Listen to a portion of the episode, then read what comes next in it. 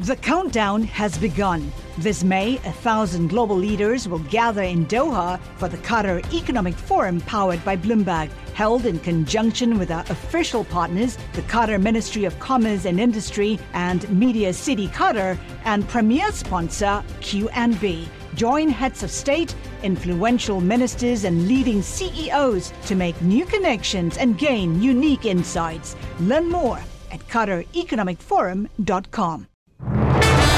We will continue on a remorseless mission to squeeze Russia from the global economy piece by piece, day by day, and week by week. One thing, of course, we could also do is to make an open and unconditional offer to Ukrainian refugees to house them in the United Kingdom. We haven't seen all of what Putin's going to do at the moment. We do not know what his end goal is. You're listening to Bloomberg Westminster, your daily guide to British politics. I'm Yuan Potts. And good afternoon, I'm Caroline Hepker. On today's programme, we'll bring you our interview with the International Trade Secretary, Anne Marie Trevelyan, and we speak to Drew Hendry, the SNP's trade spokesperson.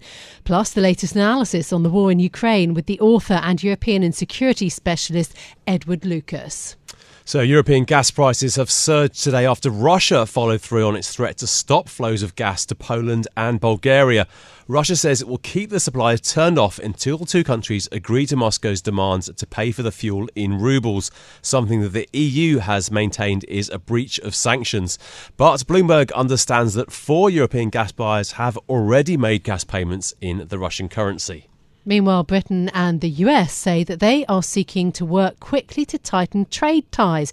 That's despite discussions on a full free trade deal between America and the UK being frozen. The US Trade Representative Katherine Tai held talks with Anne-Marie Trevelyan, uh, the Trade Secretary, and Bloomberg's Francine Lacqua has been speaking to her. Have a listen. We've had some really good discussions over the last two days, both in Aberdeen and in London, and a month ago in Baltimore, uh, where I went across uh, to uh, listen with Katherine Tai to stakeholders from across the US on what's important to them to help us grow what is already an extraordinary bilateral trade relationship of uh, over 200 billion uh, pounds a year. We want to be uh, drilling down and understanding where we can, in a modern 21st century way, tackling not only obvious market access barriers barriers, thinking about how we can drive forward uh, the digital trade principles, which uh, we agreed uh, during the UK's G7 presidency last year, uh, how we can support SMEs and those uh, young uh, female entrepreneurs and minority groups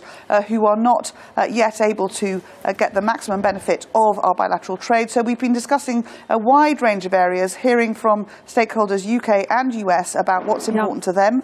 we've made really great progress and we've been able to set forward a programme we're going to put together a roadmap going forward. Secretary. The first next step of which will be uh, meetings in June uh, to discuss SMEs in more detail. Secretary, given the, the Biden administration still holding back on actually fully negotiating a free trade agreement, what's your global priority? What are the other countries you also want to negotiate with right now? So at the moment, uh, we are working uh, uh, in detail on our CPTPP accession, a really important uh, market for us, part of our Indo-Pacific tilt that we set forward in our integrated review last year, uh, looks to those enormous and growing markets. Uh, we are in discussions, as you'll be aware, because the Prime Minister was there at the weekend, in discussions on how we progress our India free trade agreement. We're also working with a number of other countries, key partners like Canada and Mexico, who are CPTPP partners, but also important trade partners in their own rights, looking to progress those as well alongside mm-hmm. Israel, Switzerland, and another of yeah. other countries. We are uh, really keen to build those relationships, liberalise trade, and make sure that the values of free and fair trade that the UK believes in are ones that we can help establish and maintain across the world. Well, that was Anne Marie Trevelyan, the UK's International Trade Secretary, speaking to Bloomberg's Francine Lacqua. Well, let's discuss today's political stories now with our guest, Drew Hendry, who is the SNP's trade spokesperson and MP for Inverness, Nairn, Badenoch, and Strathspey. Drew, thanks so much for joining us on Bloomberg Westminster. What are your hopes uh, from talks with the US? Well, you know, it, it's important to get uh, trade deals done. That's uh, something that we've already always supported. Um, but I think you have to put it in the context of what we're losing at the moment. There's research that was just released yesterday um, pointing out the the tremendous damage that's been done by the botched Brexit uh, deal that's been brought forward by the Tories, and no amount of deals, all of these things cobbled together, the you know the deals that they're trying to do across with New Zealand, Australia, with India at the moment, can't even touch the sides of what we've lost um, in terms of EU uh, business. And so, yes, I want them to be successful, but I also want them to tackle some of the uh, the issues. We've seen the. Prime Minister uh, run off to India to escape uh, scrutiny rather than face his backbenchers and be accountable. But um, apparently didn't bother to raise any of the issues that are important in uh, trade deals on things like uh, human rights, on uh, the release of uh, Jagtar Singh Johal, who's been uh, illegally imprisoned in, uh, in India, or indeed asking the Prime Minister Modi to condemn condemn the Russian invasion of uh, Ukraine. These are all important things to be uh, to be done, but they're not being done because most of these deals that they're looking to pursue are for the pursuit of headlines rather than for the benefit of people across the nations of the UK. Well, Anne-Marie talked about that, about the trade deal with India. Um, also, she mentioned the CPTPP. So this is the Trans-Pacific deal, and the UK is in the second and final stage of getting um, of accession to those talks. I mean, does the SNP not support the Westminster government uh, and their efforts to try to join that uh, the sort of tilt towards the Indo-Pacific?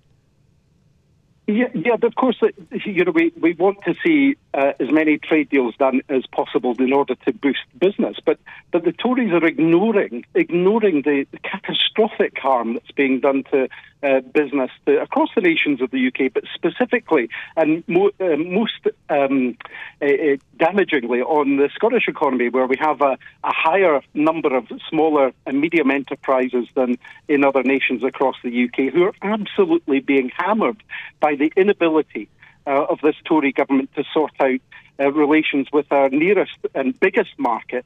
Um, the EU.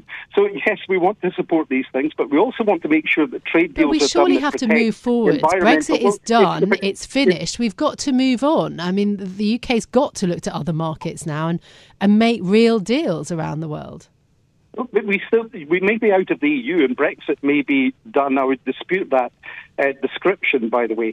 Uh, but we still have to deal with our biggest market, which is on our doorstep, which is the European uh, Union. On top of that, you have to look at the, the detail of the deals that are being done elsewhere. For example, you know, if you look at the Australia New Zealand deals, where uh, you know the environmental protections and uh, rights that uh, that we've long cherished here that protect our farmers here in the UK and again particularly in Scotland are just being sold down the river. You know, we're faced with the prospect of getting hormone injected beef um, and other uh, you know, uh, products coming into the UK that uh, don't meet the standards that we currently enjoy and undercutting uh, our own industry. So, you yeah, these deals really have to be scrutinised properly, and they're not going to touch the sides of what we're losing because of their inability to tackle the fact that they've caused great self harm uh, in our nearest and biggest market, which is with our European neighbours. Drew, the government government has said that it wants to be it wants to maintain that we do keep um, hormone treated beef out of any trade deals uh, with the US. But on this uh, subject, research from the LSE suggests that Brexit has led to a big drop in trade with Europe, imports and exports.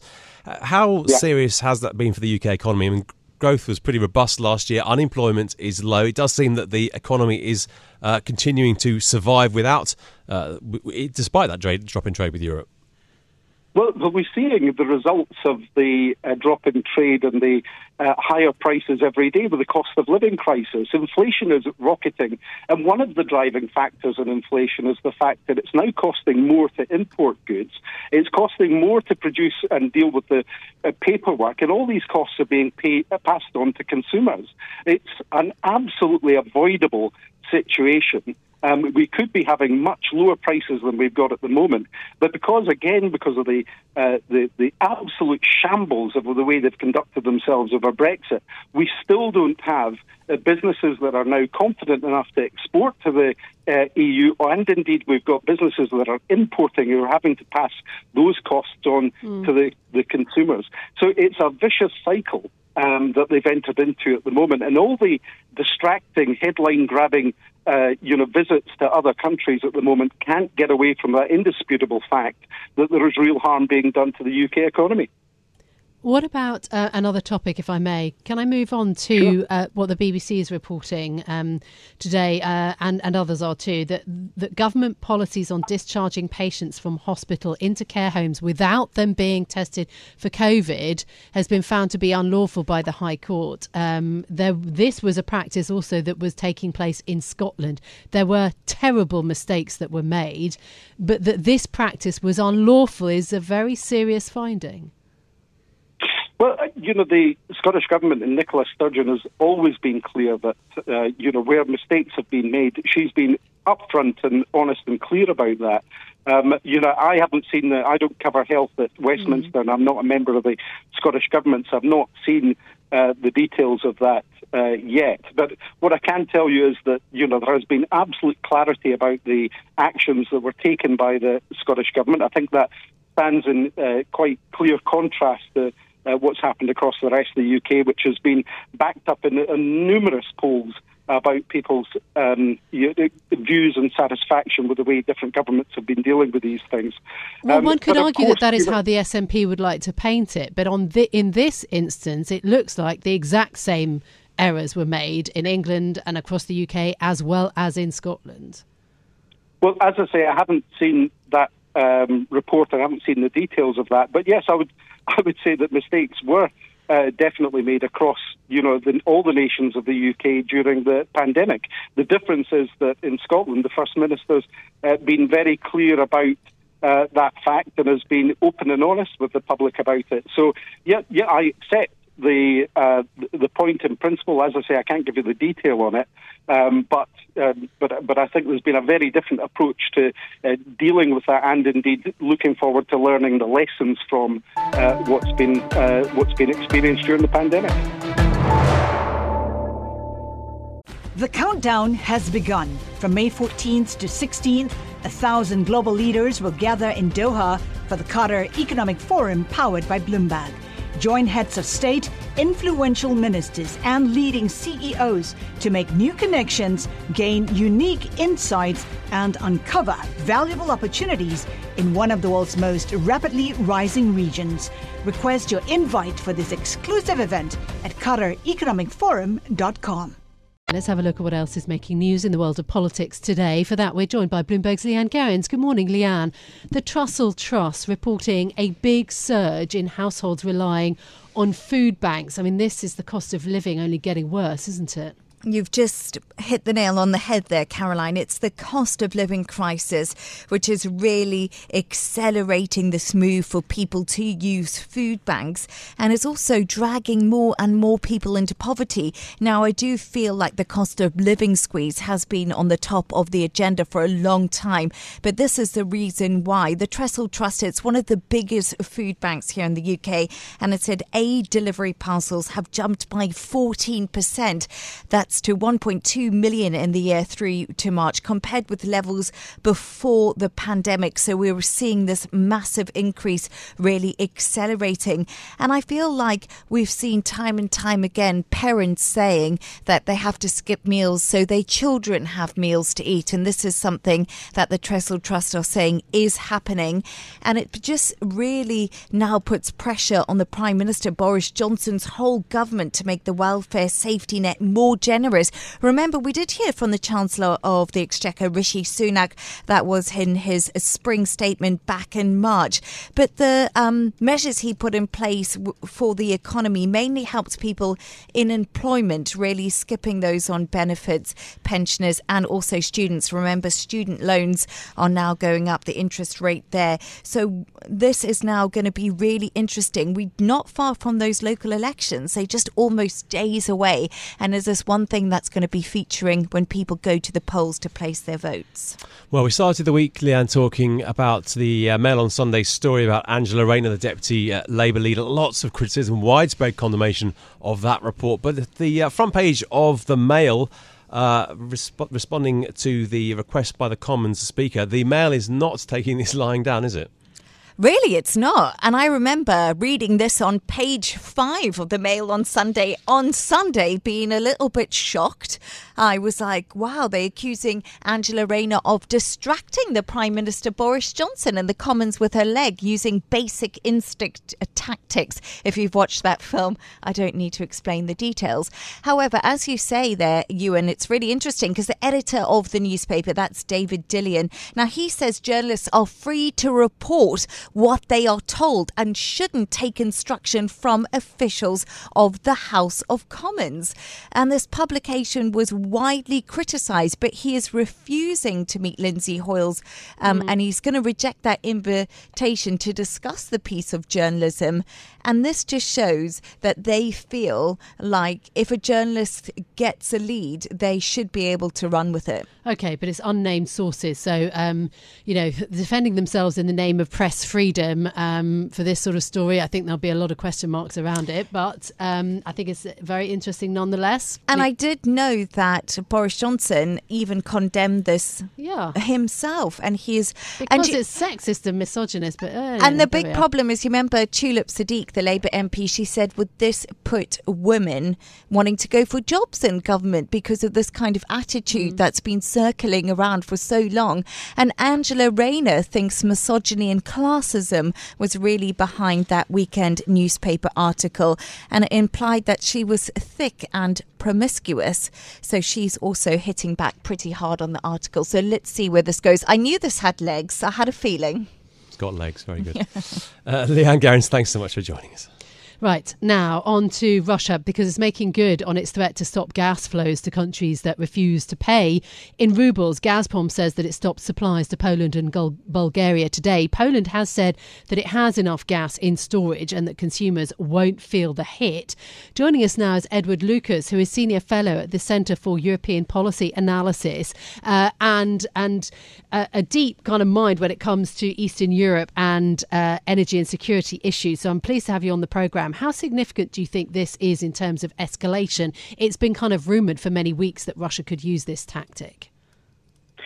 It is an escalation, and it's both an attempt to punish Poland for its very important role as the main Western base for getting stuff into Ukraine and as a country that has um, imposed tough sanctions on Russia. And it's also a warning to the rest of Europe that Russia could cut the gas off to other countries, particularly uh, Germany and Italy, which have very heavy gas dependency. So it's clearly significant in those ways. Um, I don't think it's going to work because I think that Europe, for now, is determined to support Ukraine and will take um, the economic pain of doing so, um, whichever way Russia chooses to deliver it. That's interesting you say you don't think it'll work. Interesting, uh, Bloomberg scoop today that four European gas buyers have already paid for supplies in rubles. Do you think this is going to blow over in as far as you know, we, you know Europe needs Russia's gas and Russia needs the money? I would question whether Russia really needs the money, in that I don't think Putin adopts the basic sort of approach of most leaders that their job is to make their country um, richer and safer. He's heading Russia off in a direction that makes it poor and isolated, but he's doing it for things, for reasons that he thinks are much more important. So I think he's shown a willingness to take enormous economic pain and great risk, and he will continue to do that, whatever we do, at least in the short term. I think that Europe will suffer a jolt to living standards. That means jobs, profits, wages, turning down thermostats, um, speed limits on motorways, possibly. So there will be some economic pain, and but Europe has already decided it wants to move away from Russian gas after you know, 40 years of saying that this comes as a risk-free option. They now realise it's anything but, and so we're seeing the death knell of Russia's role as Europe's main energy supplier, not before time, I would say. And um, the political consequences of that will, will go a long way into mm. the hmm. future. So you don't think that it's then a Russian attempt at a short, sharp shock, but that it is something that could turn into sort of more long term pressure. As you, as you mentioned, at the, at the moment it f- sounds like a shot across the bows um, because Poland and Bulgaria, you know, have enough at least for a few weeks. And in the past, when you've seen um, Russia um, uh, not cut off gas supplies, but certainly kind of um, take some steps towards weakening supplies, you know, it lasted a couple of weeks or so. So, but you see this as longer term, perhaps. No, I think this is Russia is attempting to deliver a short, sharp shock to Europe, but I don't think this on its own will be enough to make Europe change its mind. I think what would really potentially work would be the use of nuclear weapons, either in a demonstrative way or actually on, on the battlefield. That might make the Europeans say, we want a complete change in policy and we will arm twist the Ukrainians into accepting a peace deal because we're really scared. But I don't think that the use of the gas weapon is enough to scare Europe in its current mood.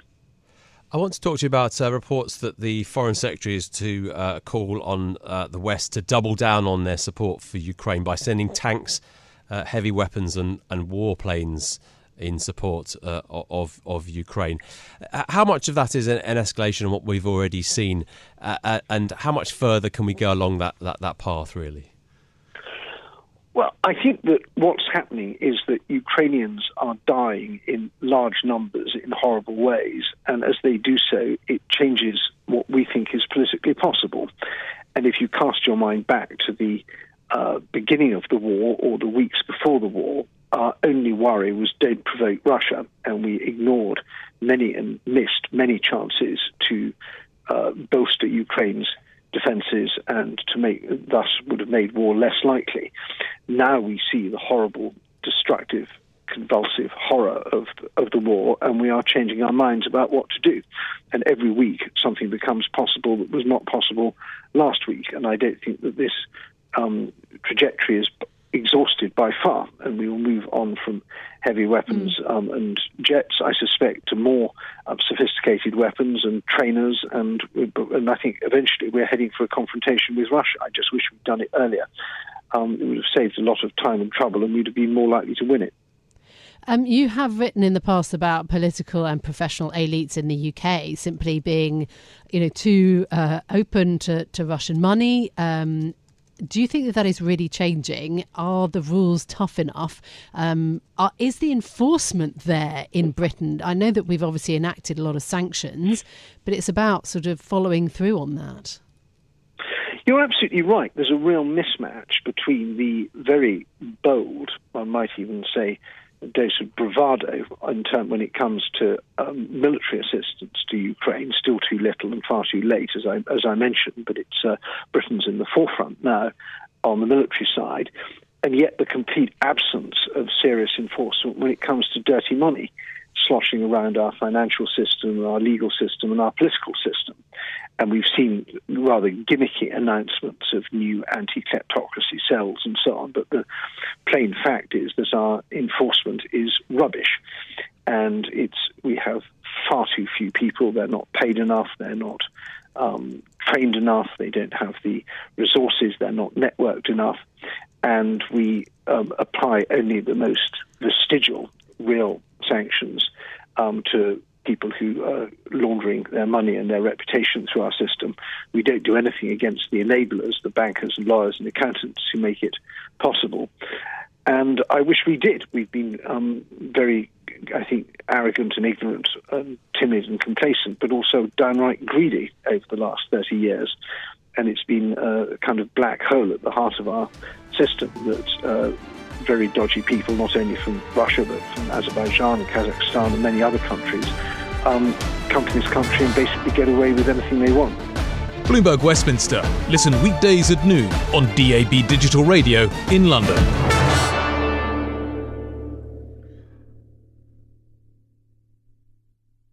The countdown has begun. From May 14th to 16th, a thousand global leaders will gather in Doha for the Qatar Economic Forum powered by Bloomberg. Join heads of state, influential ministers, and leading CEOs to make new connections, gain unique insights, and uncover valuable opportunities in one of the world's most rapidly rising regions. Request your invite for this exclusive event at QatarEconomicForum.com.